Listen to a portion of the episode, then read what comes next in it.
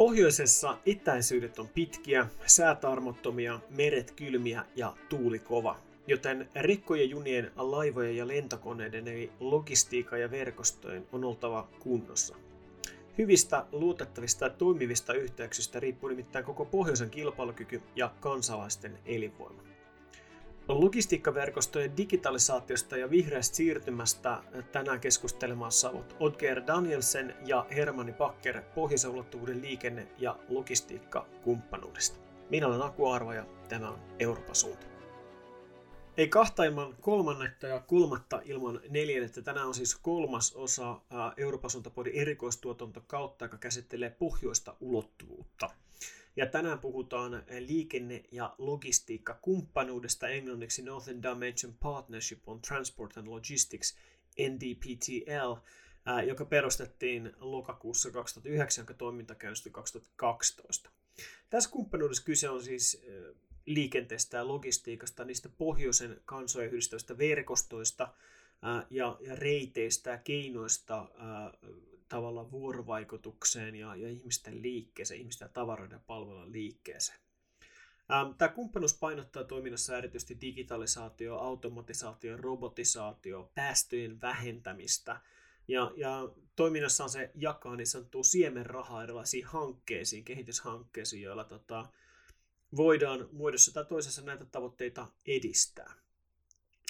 pohjoinen ulottuvuushan on muutakin kuin Itämeri, Ähm, kyseessä on myös tietenkin Pohjoinen jäämeri, joka on erittäin kiinnostava tälle kumppanuudelle, miten siellä on näitä uusia laivaväyliä syntymässä. Ja, ja, tota, ja kuumimmat aiheet tällä hetkellä totta kai käsittää siis EUn vihreää digitaalista siirtymää, miten, miten saadaan nämä tota, liikenne- ja logistiikkaverkoston toimijat ähm, sitoutumaan, kehittämään toimintansa sitä, että päästöjä ei muodostu niin paljon ja, ja saada automatisaatiosta, digitalisaatiosta robotisaatiostakin kaikki mahdollinen hyöty irti.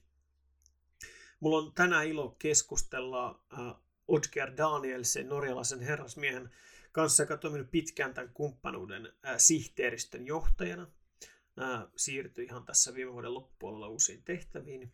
Ja Hermanni Bakkerin kanssa, joka on, on tota, tähän asti toiminut äh, muun muassa äh, tämän kumppanuuden äh, asiantuntija asiantuntijana ulkoministeriössä tai ulkoministeriön tuella.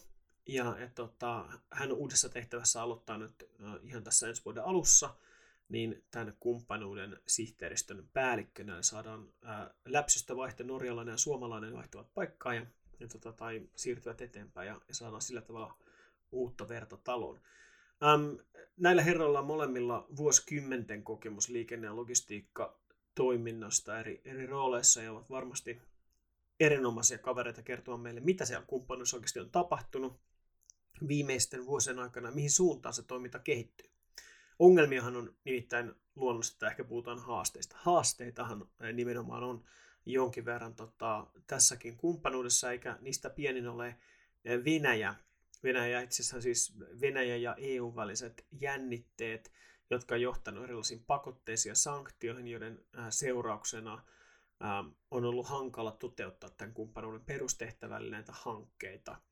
Ja, tästäkin puhutaan tänään varmasti Otgerin ja, ja tota, Hermannin kanssa enemmän. Pidemmittä puheitta siirrytään kohti haastattelua, joka tehdään siis englanniksi, koska se on meidän suomalaisten ja norjalaisten yhteinen kieli tänä päivänä. Eli, eli tota, seuraavaksi haastattelu, joka käytiin meikäläisen äh, Udger Danielsin ja Hermanni Bakkerin kanssa äh, pohjoisen ulottuvuuden liikenne- ja logistiikka-kumppanuudesta ja sen ajankohtaisista asioista. Uh, welcome uh, to the podcast, uh, Otge Danielsen and Hermanni Bakker. Great to have you on the show. Thank you very much. And today we'll be discussing the Northern Dimension uh, partnership on transport and uh, logistics, uh, one of the four partnerships. Um, uh, let's go shortly through what it is and what it aims for. Maybe Otke can start. Yes, uh, the Northern Dimension Partnership on Transport uh, and Logistics is one of four partnerships, as you know, within the Northern Dimension umbrella. The Northern Dimension is a policy cooperation platform between the European Union, Iceland, Norway, and Russia. Uh, but the partnership on transport and logistics is a little bit different. it's put up of uh, 11 different member countries. It's actually all the countries surrounding the Baltic Sea, plus Belarus and Norway, and of course the European Commission. And when it was set up in the beginning, it was all about improving uh, transport connections between these countries. and that was the main aim. And and uh, that should be done by developing projects. And uh, it came also with a financial solution that could be uh, supporting initiatives from the different countries. So that was the very basis of, of the whole partnership. Anything to add herman? Yeah i think it's it has this kind of two uh, two sides that it is uh, of course then a cooperation framework as and then it has also this funding element which i think is is a bit special at least for me, in a way, it, it, it has this dual phase of uh, funding mechanism and then as a cooperation structure as, as such. Mm. So, um, and then it has also this, its history. Uh, I'm very new to this uh, organization in that way that I started in May, so I don't have much um, uh, background to build on like Odger, but uh, for me, that has also like uh, the world has evolved obviously quite a lot uh, since 2008 when this was established. And then of course then the different historic or events and and also decisions on the along the way have made uh, the world is, looks in a way not the same as it did then but then the certain structures of the corporation still are reflecting the the original thinking so it's actually quite interesting to look at, at how how this um, has kind of uh, how the history has influences what this organization is today, and then what can be then done to to build it for the future. Yeah. yeah. And how? Um, let's also go through a bit about your backgrounds. Uh, starting with Odger, um, what was your role in in the partnership? No, actually, I was serving as the director of the Secretariat uh, for the Northern Dimension Partnership on Transport and Logistics, and uh, came in as the first director in the partnership. Uh, and I've been there for nearly 10 years before I left the position in, in May this year. Mm. and, so you're an alumni now? Yeah, I am, but I'm still in, in, involved to some extent, but only, only on the sideline. But I'd also like to comment what Herman said about this uh, this funding thing because that's quite special for a partnership, and and that was actually the main reason that I was seeking an opportunity within the Northern Dimension Partnership on Transport and Logistics, because after being working in international cooperation for many years, I saw that it was more or less impossible to do something and to do follow up on something if you couldn't fund it. And then came the Northern Dimension up with the perfect opportunity for that because the whole Northern Dimension is put up around policy cooperation and funding, which makes it possible to implement the project and the ideas that you have on the table. So that's that's some of the essence of, of the whole thing. And it's not exactly the same anymore, but there is still the basis of many of the partnerships uh, within the Northern Dimension. Yeah, yeah. And what about Herman? What is your role? So I was uh, recruited as a, a nationally seconded expert in, in May, uh, enabled by a Finnish contribution to the NDPTL Secretariat. And uh, after now recent, more recently, there has been this recruitment process for the next director completed uh, within this NDPTL, and I have been now preparing to start as the next director uh, okay. uh, from the beginning of January. Uh, so in this way, I'm then uh, succeeding Odger in his work. So congratulations. Thank you.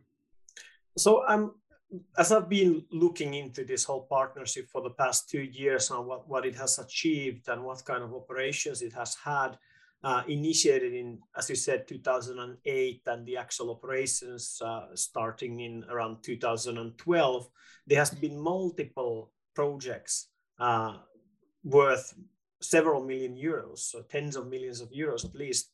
Um, what would you guys describe as the main achievements of, of the partnership so far? if Odger takes first, so okay. yeah, I think there is there is uh, there is that's a complicated question because it also depends a little bit on how you look into it. But I mean, I might take two two good examples. which I consider personally some of the biggest achievements that, that has been made. Uh, one of them is that we, many years ago, uh, together also with Hermanni at that time serving at Helcom, was putting on the agenda alternative fuels for the shipping industry. we had a successful work together and we, we uh, upscaled it and it also developed a roadmap for the Baltic Sea region. The, the nice thing with that was that that was before any, anybody else has been starting to talk about the alternative fuels that mm. we today are discussing everywhere. So we was very early, we was able to put this on the agenda and it was take, taken over by, by, by, everybody else after some time. And that's some real achievement that we haven't highlighted very much when it comes to the partnership. Uh, my second example is more connected to, to uh, to how the partnership was set up to be working by by funding and giving some some seed funding to projects uh, and making them develop towards being bankable or financeable. We had a small uh, project in, in Poland, the deep water terminal in Gdansk, which we gave some 125,000 euros to, if I'm not wrong, in which they used to prepare all the necessary uh, background and documents and project building capacity uh, so that they could go out seeking fully financing for the project. They managed, based on this very tiny little the grant that they got from NWL, to raise several hundred million euro. Mm. And the project is today implemented. and that shows how you can, if you uh, have good projects and if you choose carefully who, who to support, which you could actually spend limited resources uh, gaining a lot from from other financial sources. And that's the way the partnership was actually set up to be working on from the beginning. And that's also an achievement. That's the best project that uh, NPTL has been engaged in in the whole period. That's from my point of view. Yeah. And Hermanni? Yeah, I think uh, it's also then important to keep in mind that uh, you mentioned that there has been some millions spent on project, but actually the total uh, contributions to the fund uh, has been 2.7 million million euros, and actually only only um, a bit more than one and a half million euros of these uh, funds have been been actually distributed to projects so far. So the the and the, the average size of projects have been um, pretty small. So we are talking about let's say if you take a rough average, it's around 200,000, but this includes one quite big, big project, uh, which is the Swedish uh, iron ore port uh, Luleå Malmporten project, which uh, is a kind of a, uh, with its 700,000, it's kind of a, a, big, big thing. So this, the regular ones have been like uh, in order of 100,000 something grant size. So we are talking about then transport fields. So so actually when when you men- mention these kind of sums, uh, which are of course very important in this catalyzing function that they can provide plans and studies. So the sort of seed fund, yeah. Yes, so then that is like the uh, an important role, but of, obviously then when you talk about the actual investments and constructions, then this is not that much money. I could just as an anecdote mention that I, before coming to NDPTL Secretariat, I worked for a consultancy company dealing with uh, these EU projects uh, in the field of transport.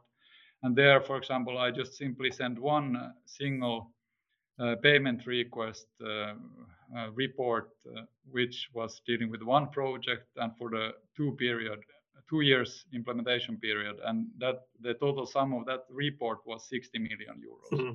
So it is kind that, of course, in this context, uh, we are talking about very small money. But this means, of course, then that we need to be more careful in where we are spending it, so that we kind of uh, are actually uh, creating uh, some catalyzing some bigger impact. And I think, in as mentioned by by Odger, this Gdansk project, for example, when it has been able to raise then several hundred millions, it's a kind of a very successful the way that uh, these kind of funds can be spent.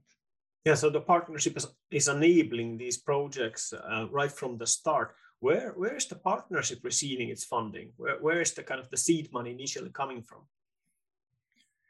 We have uh, national contributions from from countries, and then we also have an EU contribution, which is in a way a project for projects.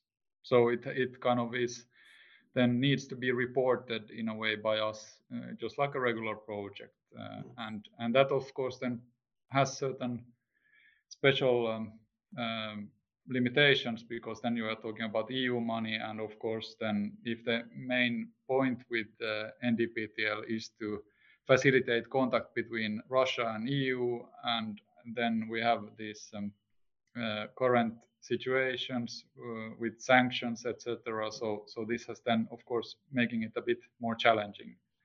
But we have found some ways around it, and also now, actually, just a couple of weeks ago, there was a new project approved uh, after a quite many years break, uh, where we have then also having this Russian element, but in a way that is acceptable, for example, for for EU side. So.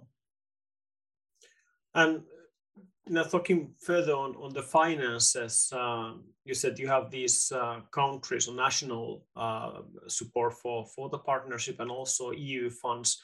Um, how is it divided? Are everyone kind of pitching in an equal part or is it varied somehow? What is the role of the Russians, for example, at the moment? Yeah, the Russia has not uh, contributed. So the current contributors are Finland, Germany, Norway, and then we have this EU mm. EU contribution. So so um, uh, importantly, Finland and Norway, and then Germany also with an important but a bit smaller contribution. Mm.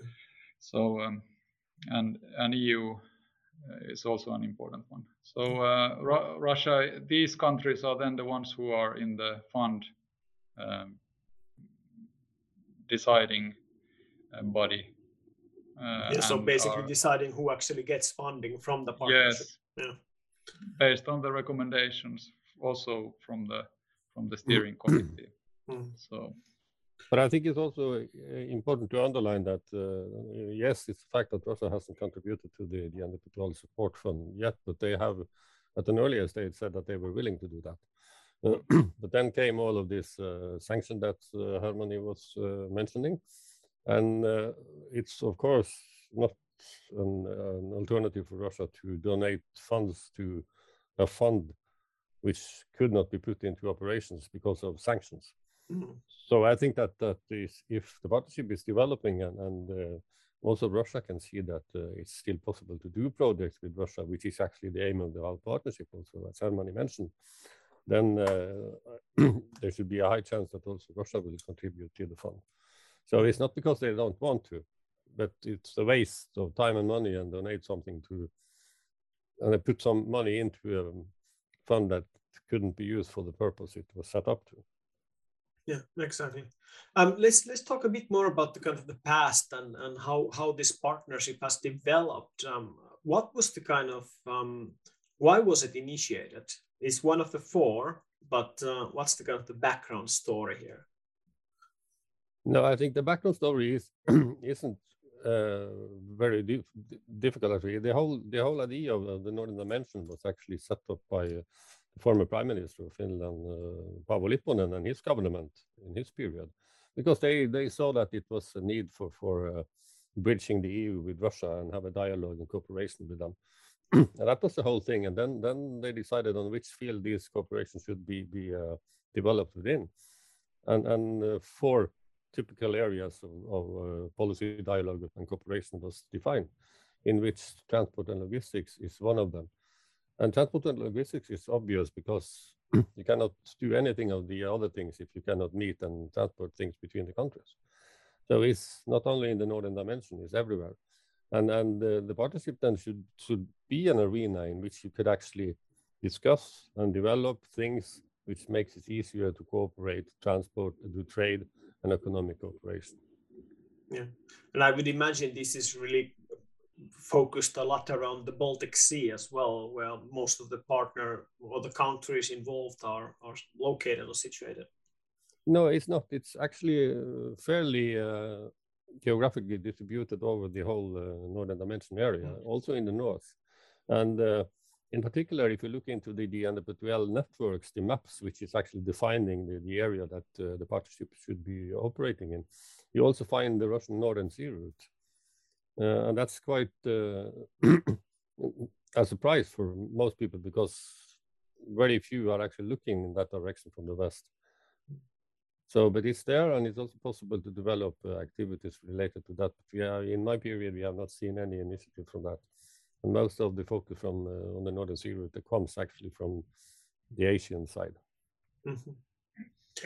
And in the past, well, let's say 10 years, we have also seen um, other uh, let's say powers or entities uh, showing an interest to, to the northern dimension or the arctic dimension namely for example china with the belt and road initiative and, and uh, how would you how would you guys um, kind of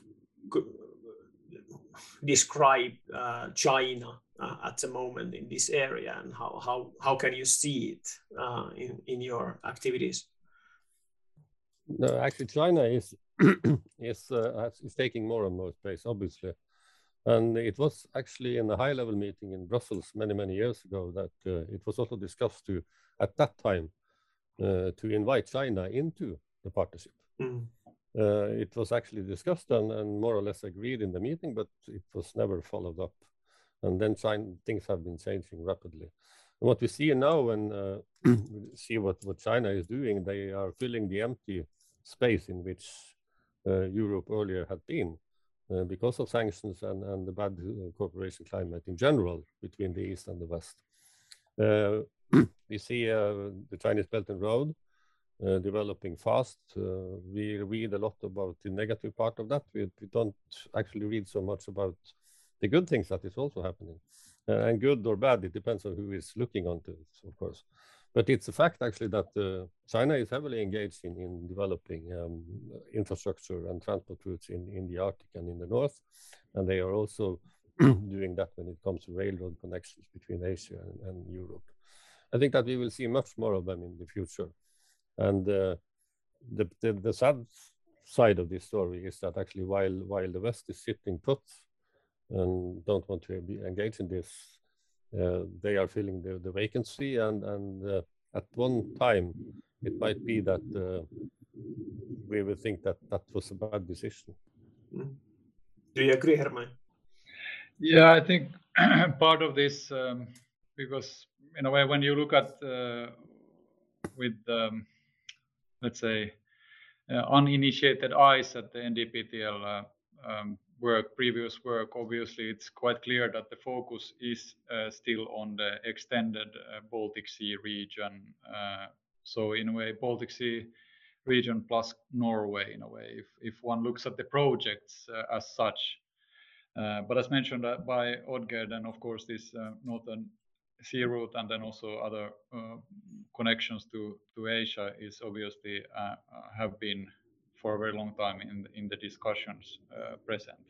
But uh, and uh, I guess that this is a natural also the focus on the Baltic Sea area or extended Baltic Sea area is a result of the fact that there are many very well functioning cooperation structures in the Arctic area already, which involve in a way fulfill a similar function as NDPTL. So uh, obviously, also the, for example, the Barents Sea Cooperation has even a dedicated structures uh, or working groups on transport issues uh, for the national and as well as for the regional levels. Uh, so in this way, the in the Baltic Sea uh, there is less uh, or more demand for for NDPTL type of cooperation on this specific topic. So so it's more in a way easy to to defend. Uh, but uh, yeah, that, that's maybe in a way how, how I see it at the moment. But nothing like we are now making steps to have a closer cooperation with uh, with Barents structures, for example. And I think this kind of finding these synergies between these different uh, organizations is a way also then to address issues for example, related to the Arctic and why not also China? Um, that was actually going to be one of my questions is that is there a lot of overlap? There i, I can imagine there's a lot of different uh, kind of players in the fields of transport and logistics. There's a lot of um, you know cooperation networks and, and official and unofficial structures. Um, how would you describe the place of uh, ndptl at the moment? Do, do you have a clear role? There is always a role for for uh, it's more like finding uh, also these concrete topics that there is these opportunities uh, waiting for a doer. There is like this work never ends of course and i think uh, there's many i remember from my baltic sea cooperation years there was some uh, a period when there was a lot of discussion around coherence of Baltic Sea cooperation. That you know there is this concern that there was some sort of overlap between different organizations, etc. But I saw always this as some sort of like um, a bit like a theoretical discussion because because there is uh, uh, in a way it's more like a symptom or a, or a sign that there is uh, this all this good cooperation taking place rather than it would be something negative in, in my world so because the, the people and the countries are the same, they tend, uh, if you're not, if you're talking about governmental cooperation, they are still uh, having these consultations within the countries, and in a way, it's part of the same puzzle, uh, even if it would be played in different forums.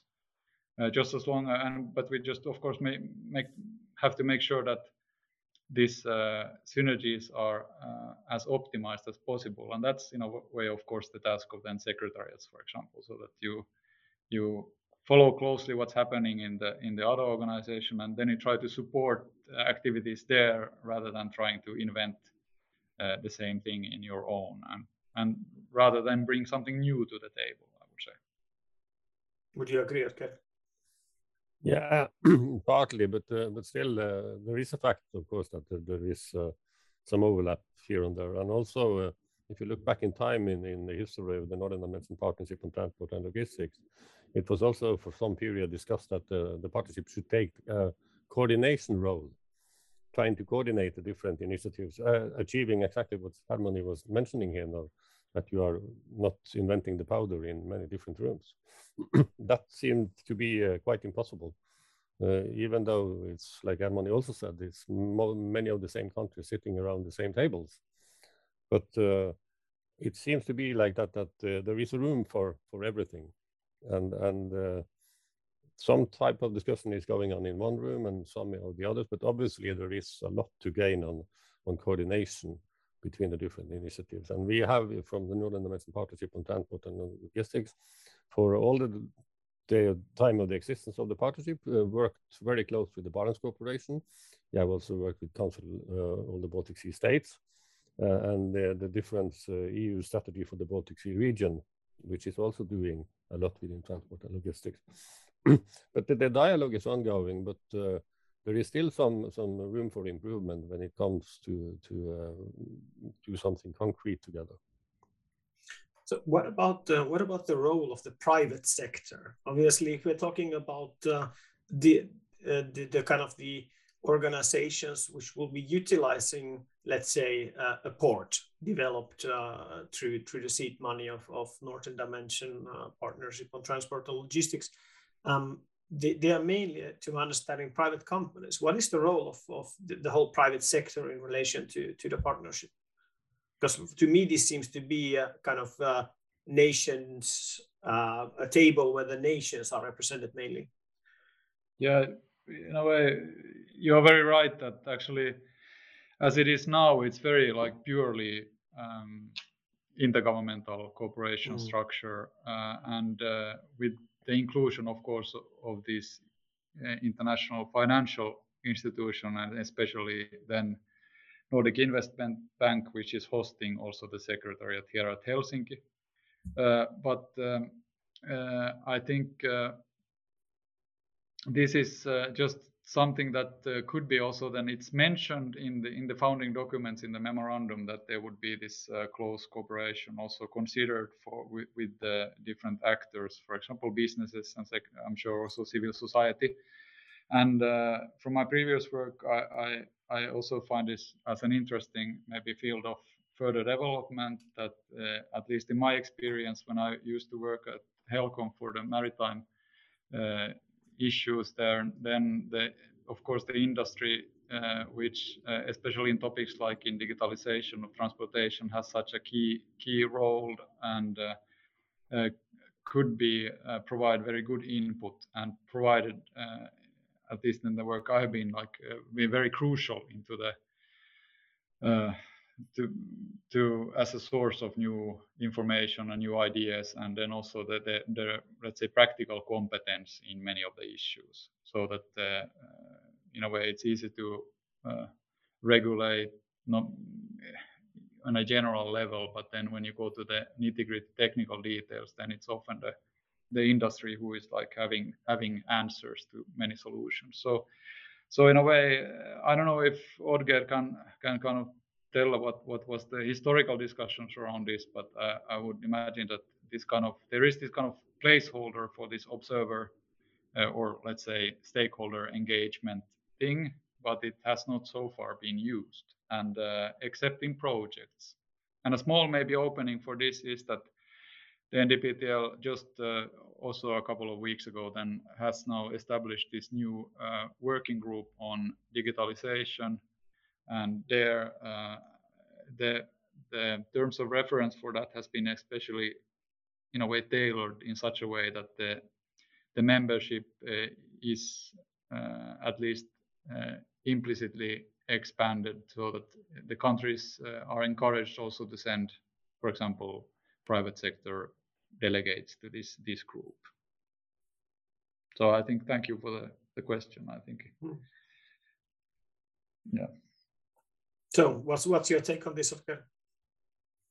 No, well, the private sector is actually and have also been involved in, in some of the projects that has been supported from the fund earlier, but they are not the ones applying for the funding. They could have been, uh, because it's uh, nothing in the fund is preventing that to happen. And we have had also applications from, from uh, more or less the private sector, but they haven't been mature enough to support. So, uh, but it also is a question of, of, uh, of uh, how large the funds are, because often the private sector is looking on more on bigger funds and they want more. They are not only looking for seed capital, they are looking for some nearly fully financed projects. And that also may, may be one of the reasons that they haven't been very eager to, to approach NDPTL in this. So uh, there is, of course, a room and it's built into the rules that that could be done, but, but this kind of, of uh, larger infrastructure development project that we have been funding so far mostly is typical for, for, uh, for the civil society to develop and not the private sector. But they are still there. They are developing services within the projects. Mm-hmm. Um, so maybe this is a hint for also for the private sector startups that there's a possibility to collaborate with the partnership and maybe get some seed funds for their new innovative ideas. Who, who knows? But uh, in 2019, to my understanding, a five-year extension agreement was was uh, written or made, drafted. Uh, what has happened since 2019 in this new chapter of the partnership?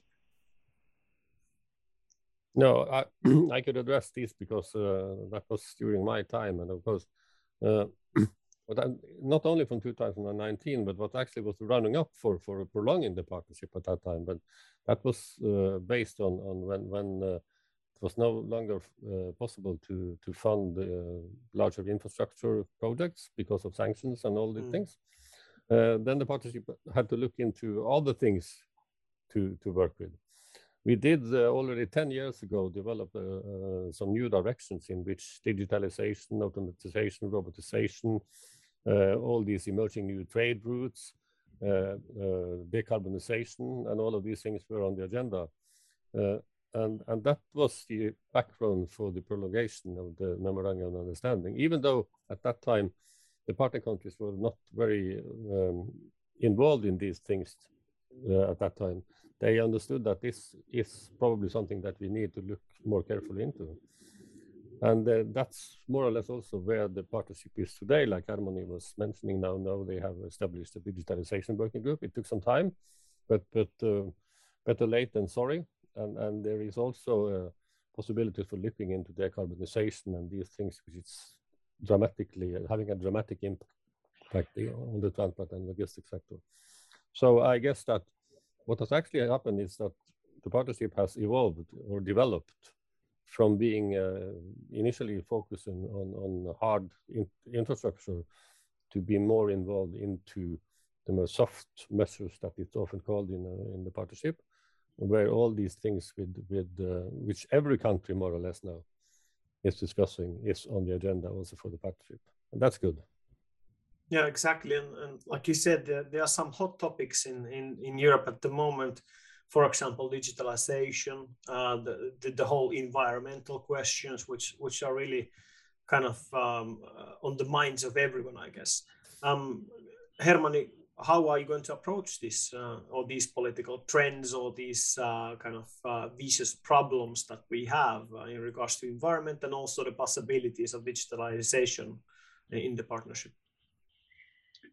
Yes, uh, I think the short answer would be projects uh, as it is now. So I think at least for me during this year or half year that I've been here, it has like crystallized that at least in this uh, near near future, even if um, NDPTL has more priorities than this decarbonization and then digitalization are the two kind of key topics which are likely receiving um, most of the attention anyway. And there, as mentioned, we had this project uh, run or led by Lithuania, which is uh, focusing on one particular issue around this digitalization uh, of uh, transportation across borders, and that is uh, on a uh, particular sol solution on uh, ECMR consignment notes, which is a kind of digital version of the regular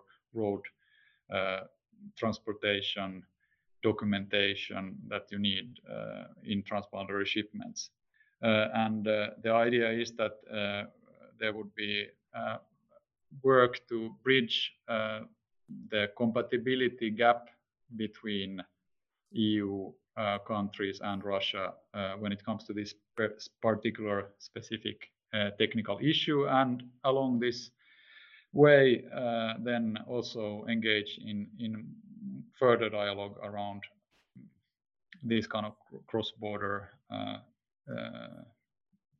uh, digitalization um, uh, issues. So I think this this is you know the practical way, and the project will will run during next year. So in a way, it will have quite short, in a way, in a short time frame, it will then also deliver some outputs and uh, maybe hopefully then prove in a way the added value of this whole cooperation uh, to to the partnership.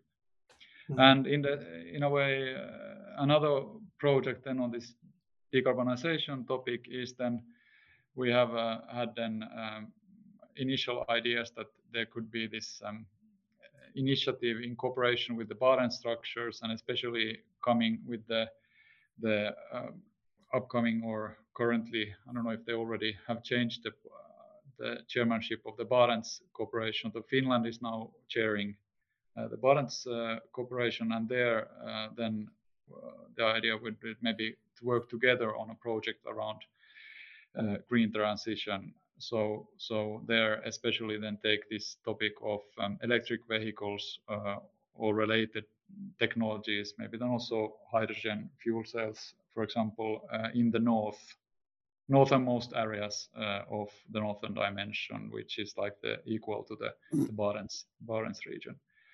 So so that the, that is uh, still uh, uh in a way a project which is not been submitted or agreed agreed in any way, but in a way it's uh, it's an initiative on the pipeline. So I think, and then then also to to make these projects to build up towards some policy outcomes. So hopefully some sort of agreements or roadmaps or which would then be able to pave way for further financing and bigger impact. I think they, this this is in a way the short, uh, a bit bit longer answer, but but. Uh, yeah. And and what would you say? Like, okay, obviously we, we you mentioned digitalization, you mentioned these uh, environmental questions, decarbonization.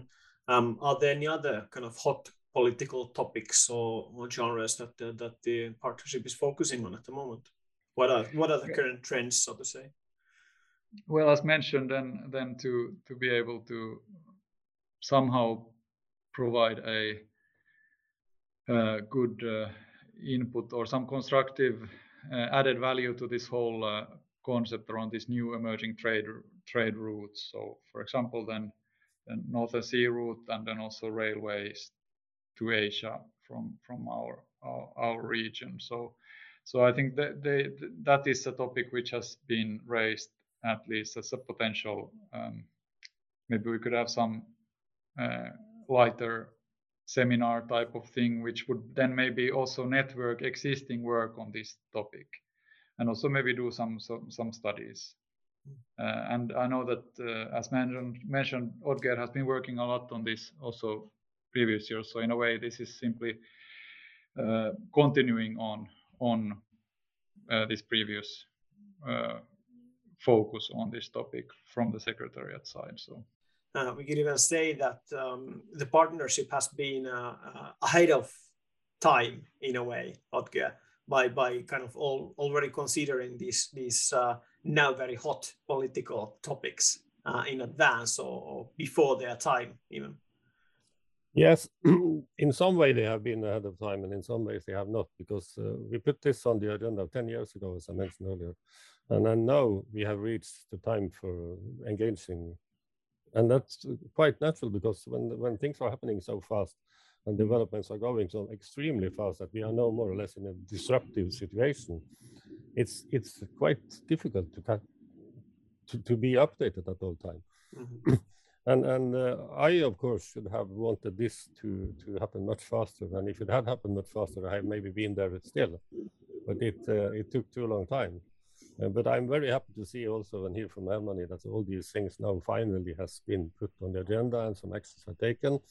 And also happy to hear about this this uh, Barents um, project that you could cooperate on. Uh, and that's also a good example on why we need to put things like this on the agenda. Because if you look into when it comes to decarbonization of transport, what the different countries being members of the partnership are doing, they have different approaches, all of them. The only one that is actually having a fully fledged approach is actually Russia, because Russia is developing a network of filling stations for different fuel, which implement electric chargers. It's diesel, it's gasoline, it's hydrogen, and it's even natural gas.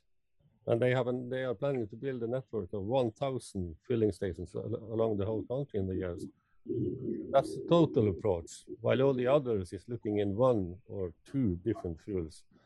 Mm. So I think that's a good example also on why it's necessary to put things like this on the agenda, so that everybody is aware of possible solutions and possible ways that we could also be looking into this. Because if you are not having an infrastructure that could deliver these types of fuels wherever you go, transport will stop. Because if mm. you come with a hydrogen uh, vessel or car to a country which you cannot fill, you cannot go back. Um, maybe final final big question that I have is is obviously the question of the political tensions that you mentioned earlier already, uh, namely the tensions between uh, East and West, or the European Union and and the Russian Federation. Um, the The whole idea behind the partnership, Um, even starting from from uh, the Finnish Prime Minister Paavo Lipponen, when he made the whole initiative, was to to kind of get get some sort of ground-level cooperation between, uh, you know, the EU member states, uh, Norway, Iceland, and Russia.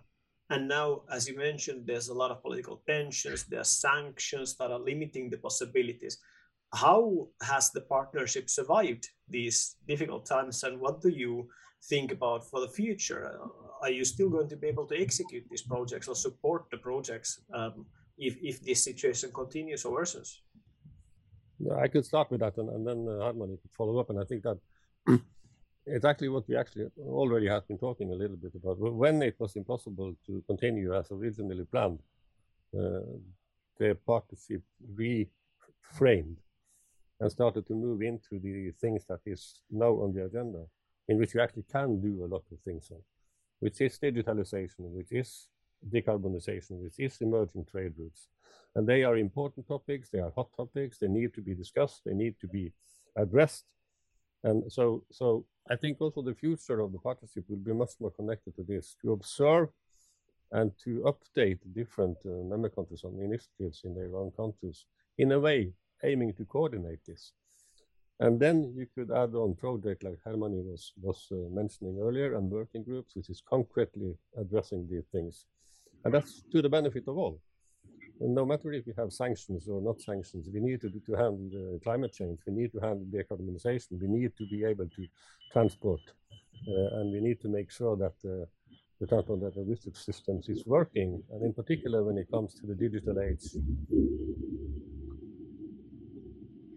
Yeah, I think that it's very, uh, it's a kind of maybe a cliche, but I think it has a, a truth uh, really that that when when it comes to the difficult times, in a way they they really show the importance of of this kind of um, cooperation structures which uh, enable uh, cooperation on specific technical topics uh, without getting into the let's say political uh, discussions. And because in a way the joint challenges of course don't disappear anywhere uh, and uh, there is always this need to to have this this discussion and also there is this real regional um, in a way there is this uh, community uh, or com- feeling of togetherness uh, i would claim regardless of in a way this kind of borders that we have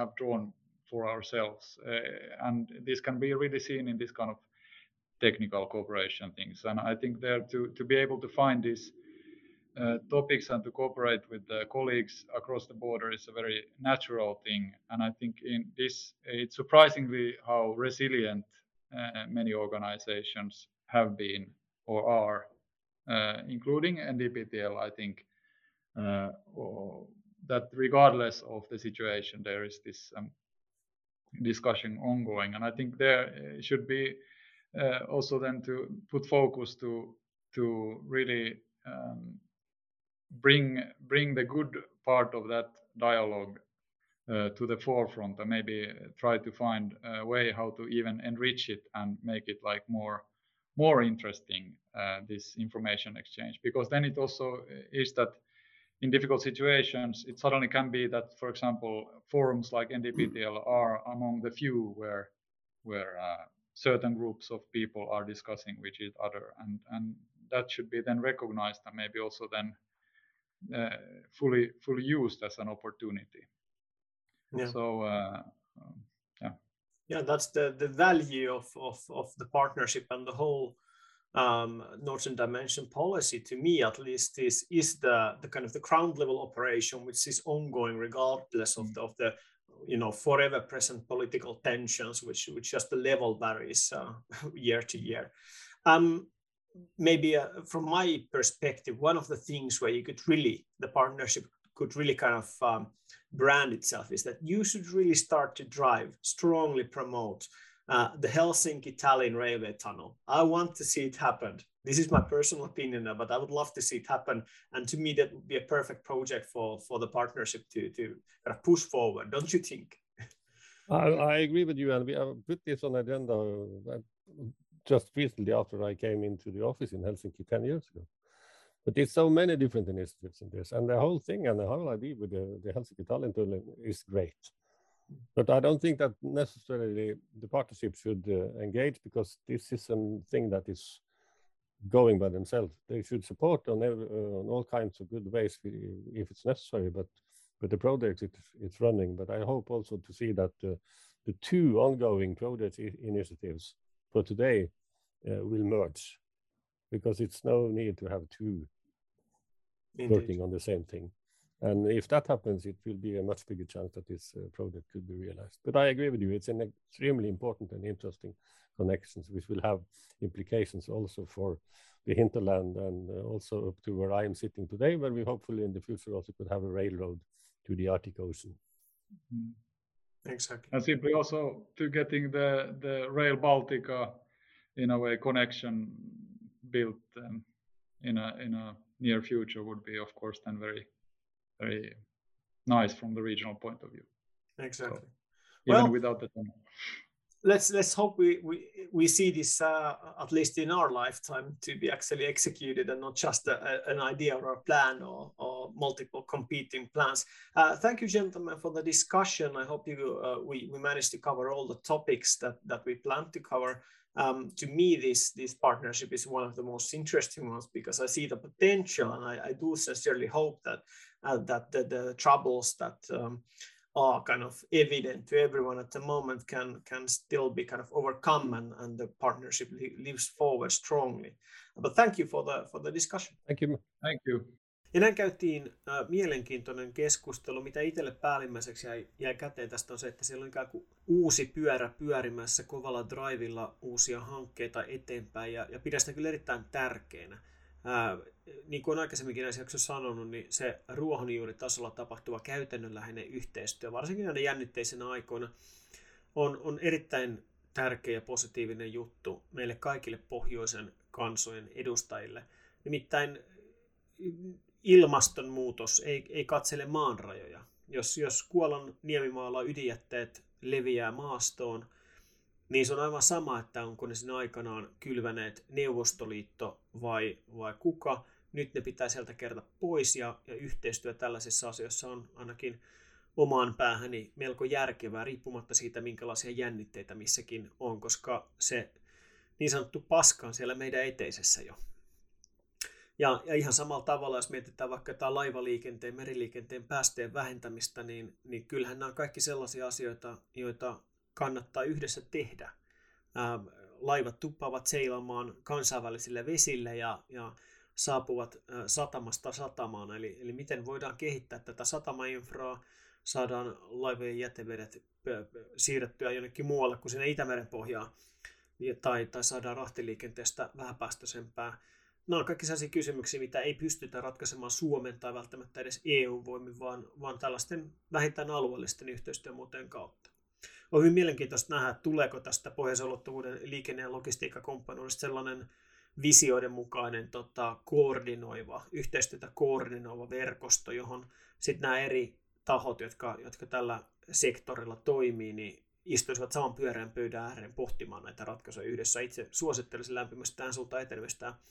Ja oma mielenkiintoinen tulokulmassa tähän on tietysti myös Kiinata sivuttiin tuossa keskustelussa. Eli, eli tota, miten Kiinan voimistuva läsnäolo pohjoisessa tulee vaikuttamaan tämän kumppanuuden toimintaan, mutta myös toki siihen ihan käytännön hankkeeseen. Kiinalaista rahaa näkyy jo nyt aika paljon täällä pohjoisessa.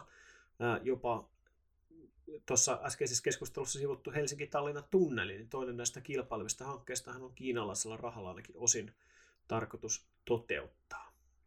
Eli mielenkiintoisia juttuja, jotka toivottavasti poikki meille paljon hyvää. Kyllä itse ainakin odotan lämpimästi sitä sitä aikaa, kun pääsee tuosta näppärästi Helsingistä junalla Tallinnaan ja sitten Rail Balticin kautta vaikka Berliiniin yöjunalla, kyllä se, kyllä se kuulkaa houkuttelisi enemmän kuin lentäminen. Ihan vaikka niin kuin ympäristösyystäkin. Mutta ehkä tämä jakso oli tässä. Ää, vielä yksi jakso tätä pohjoisen ulottuvuuden mielenkiintoista erikoistuotantokautta jäljellä. Ja, ja tota, mä luulen, että siinä viimeisessä jaksossa me tullaan ää, käsittelemään ympäristö kumppanuutta, joka on viimeinen näistä neljästä kumppanuksista. Eli äh, pysykää kuulolla. Äh, tätä hankettahan ollaan ulkoministeriön kanssa nyt tämä vuosi tuuttailtu kasaan ja, ja tota, kohta mennään viimeistä Gloria-jaksoa. Voi olla, että tehdään vielä yksi ylimääräinen erikoisjakso, missä vedetään kasaan tätä koko hommaa äh, pohjoisen ulottuvuuden Barentsin ja pohjoisen ulottuvuuden suurlähettiläs Jari Vilenin kanssa, mutta katsotaan miten aika riittää. Tämä oli tässä, minä olen Akuarva ja tämä oli Euroopan suunta podcast tuotannosta vastasi Crash Oy.